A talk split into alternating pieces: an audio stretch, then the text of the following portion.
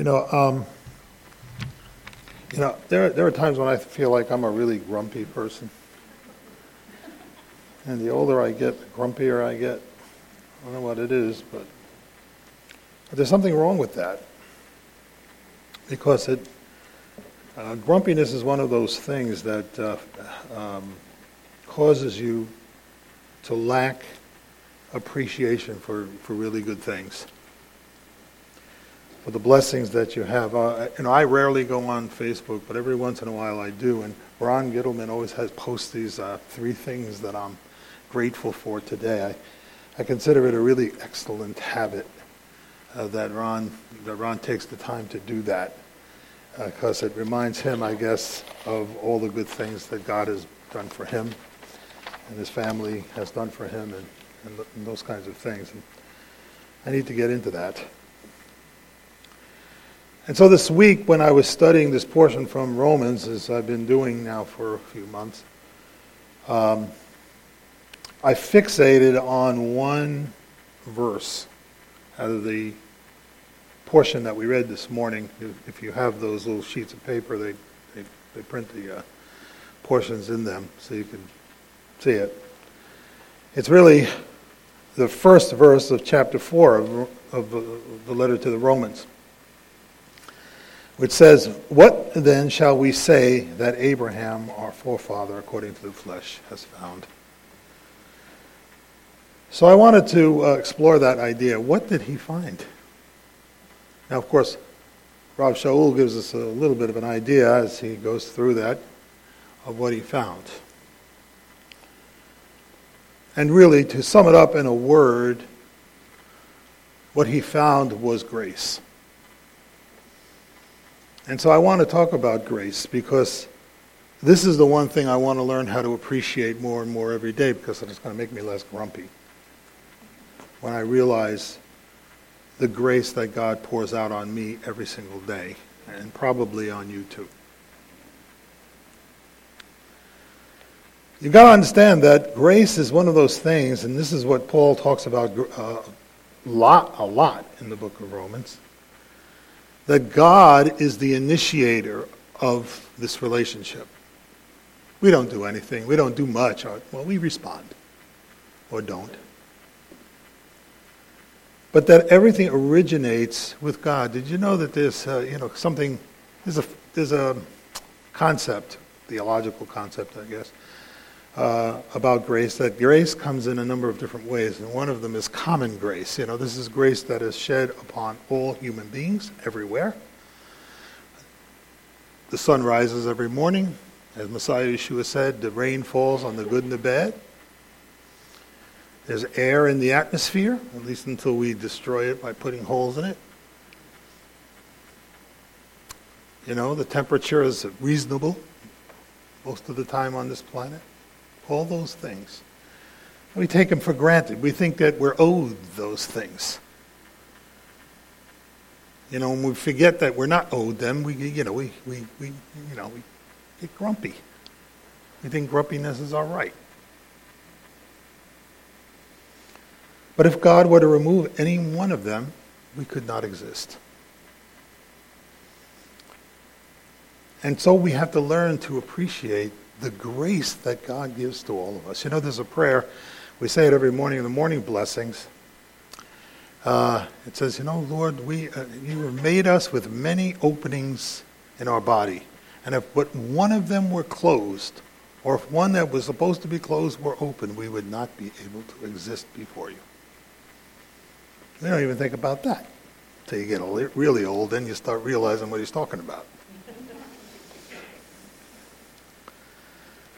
We need to learn how to appreciate that everything begins with God. Here's a story that comes from uh, an ancient, an ancient, not that ancient sage of the Jewish people. His name was Sefas Emes. He lived uh, in the 19th century, late 19th century. And he wrote a commentary, he wrote many commentaries, but he, this is about a commentary he wrote on Lech Lecha, portion which is the call of Abraham from God. So he's commenting actually on something from the Zohar, which says, Woe to those who sleep in their holes. And Avraham Avinu heard and accepted. Now, Zohar is a strange bit of literature, so you sort of have to understand the, con- uh, the context a bit. But woe to those who sleep in their holes, those grumpy people. But Avraham Avinu, he heard and accepted. And so the implication of the Zohar uh, that the Sefas Emes is pointing out is that those words uh, from that initial statement that started Avraham Avinu on his life's mission and launched into history, in other words, go for yourself, lech lecha. That was a song that God was singing to the whole world. But uh, us grumpy guys sitting in our holes, we could not hear it. But Abraham Avinu, because he was listening for it, he heard it. It was no prior merit on his part. God was singing that song to everybody. He's singing that song to you and to me right now. Lech lecha. Let go of those things that you think are so valuable that you should get grumpy over them.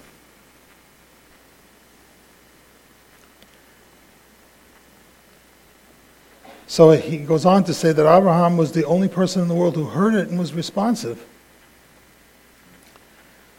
The Torah is not focused on his prior merit because Hashem did not address it to him individually, but to everyone. He wasn't chosen, he chose. In other words, that God sang that song, initiated, and he said yes. This is what Abraham Avinu found. He found the voice of heaven in all of the world. You know, if you think about Abraham Avinu's uh, life, I mean, it was kind of a dysfunctional family, you know what I'm saying? I mean, uh, you know, his father is an idolater, and he's over there smashing his father's idols. I can only imagine there was a little conflict in the house, you know what I mean? Uh, later on, of course, we know you know, his children and grandchildren all had their issues. But through it all, throughout it all, in each and every generation, there was someone who heard that call, who found it, who found grace in what God was doing.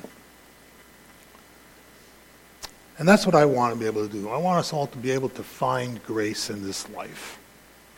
To feel that God, he, we can respond to the voice of God because we hear it. Because we shut out some of the noise that's constantly uh, clanging around in our brains. All the noise, all the stuff. And boy, it makes me grumpy. We need to quiet down and to hear what God is saying.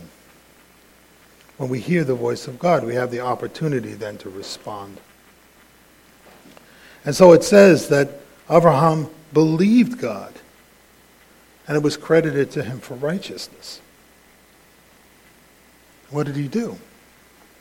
He went. He was able to shed everything.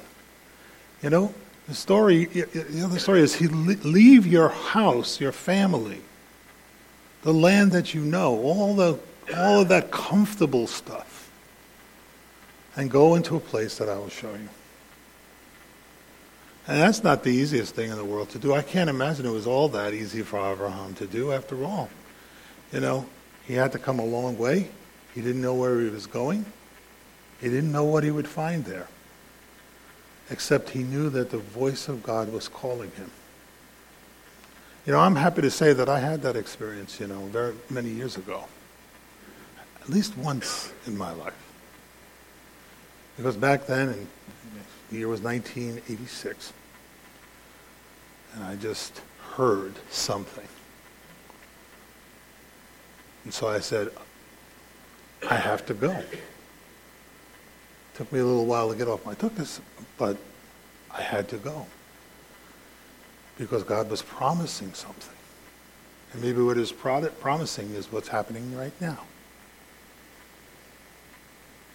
That we could be together and talk about the good things of God. But it takes a lot to do it.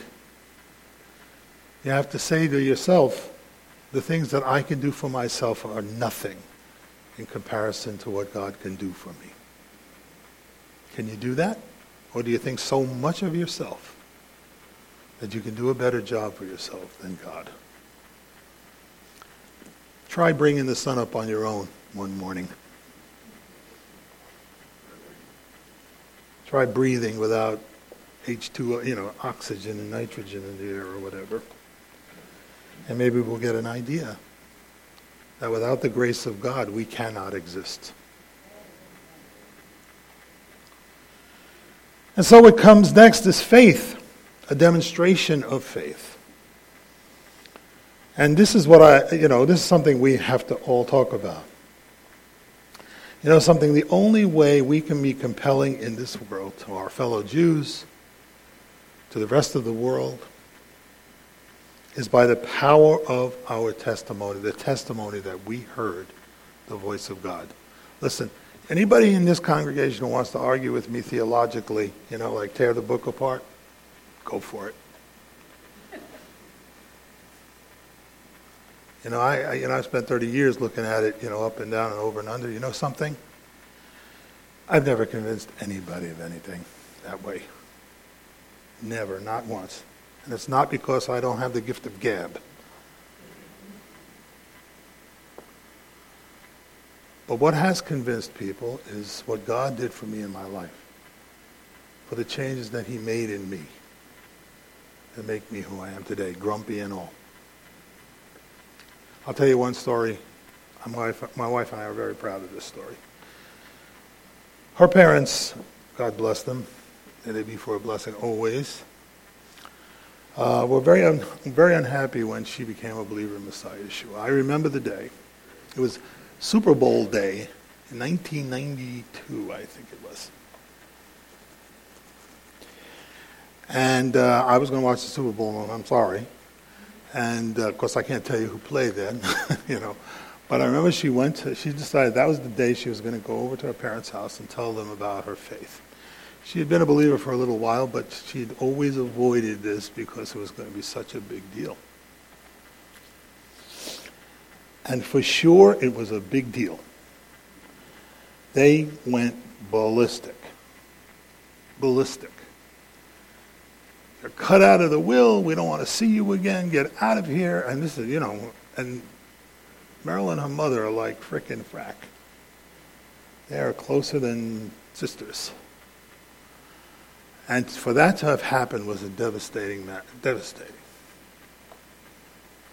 I even remember a couple of days later, I was in my office where I was working at the time, and my father in law called me and started screaming at me at the top of his lungs. What are you doing? You crazy? And, and I remember him yelling at me that I was ruining their family and everything. And I remember telling him, Pop, what do you want me to do? I'm not going to choose between you and God. Don't make me do that. And so, how could such devastating, it was so devastating, how could it be repaired? How could it ever, how could it, how will it ever change? You know, at, that, at that moment, it looked bleak. It was very hard on us for a little while. But we, things calmed down a little bit. They began to talk to, talk to us again. Because, basically because we had grandchildren. And what changed everything for them? What changed? It was our testimony, the testimony of our lives, that we were the, we were the faithful ones to the Word of God, that we were Shomer Shabbos that our children knew the traditions and the prayers, that we celebrated the holy days, that we committed our lives to what we believed because we had found a better way. And I'll never forget it. My, my middle daughter, Jamie, had her bat mitzvah. My father-in-law came to do the, uh, the aliyah and broke down in tears. And that Tuesday, I got another phone call from him. He called me up and he said, Rabbi, I want to thank you. And that meant everything in the world to me, that he recognized who I was and what I had done. I can't convince him about anything about the Bible, and never have been. But the power of our lives, that made the difference. And the power of your life, in your life, in your life, in your life, that's what's going to make the difference to anybody, Jew or non Jew. We have to have a better answer in our own lives, not selling stuff to people, except who and what we are. That's what Abraham found. Yes, he smashed idols, but he didn't make one convert that way. No, but he made a sea of believers through the life that he lived by going, by responding to the, to the voice of God. And that's what we need to do. And we will find it too. I'm going to end just to show you that there is indeed real synergy in this congregation. Like, I worked on this sermon all week, and I'm closing with this scripture, which David already used. Okay? Did we talk about this? No, we did not talk about this ahead of time.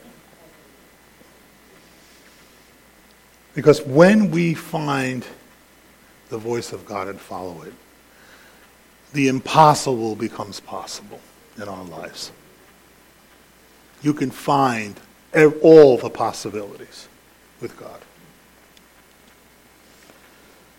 So, again, that story from Matthew chapter 19 where he says, Truly I say to you, it's hard for a rich man to enter the kingdom of heaven. In fact, it's easier for a camel to go through the eye of a needle than for a rich man to enter the kingdom of God. When the disciples heard this, they were very astonished, and they said, Who can be saved? Who can be? For after all, you know, in that day and age, if you were rich, it must mean that God was blessing you. And even to this very day, we think that God is blessing people who are rich. No, He's not. It's a curse half the time. Depends on what you do with it. You know, I heard, I heard about the Powerball. There are three, three, three winners.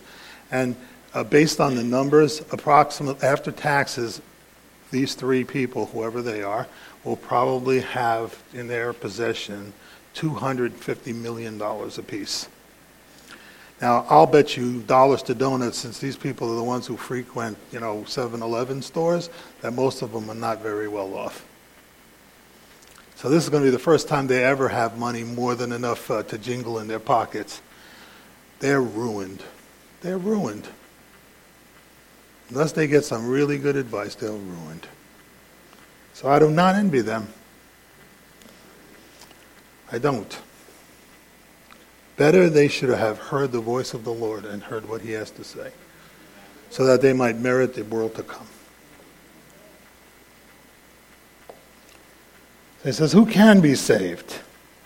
Looking at them, Yeshua said, With people, this is impossible. But with God, all things are possible. And then Peter said to him, Behold, we've left everything and followed you. Lord, we, we were the ones who heard that voice. We left everything, just like Avraham Avinu. What then will there be for us? You know, this is not a one-way thing where we become the slaves of God and get nothing for it. Just obey, bow down, kneel, yield. That is not the God we serve. What will there be for us?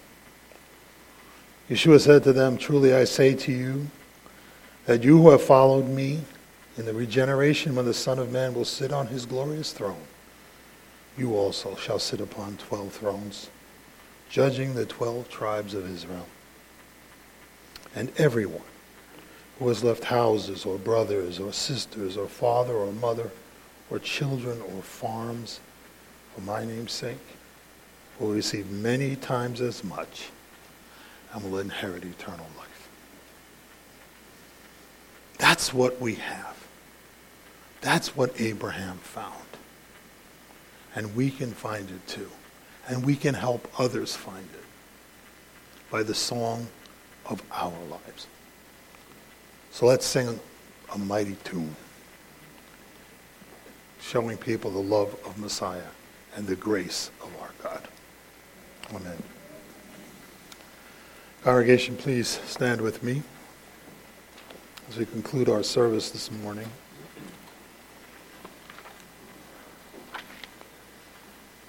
Page 78. Ribono Shel Olam. We bless the Master of the universe who sustains all things, who makes everything by his grace work together for us.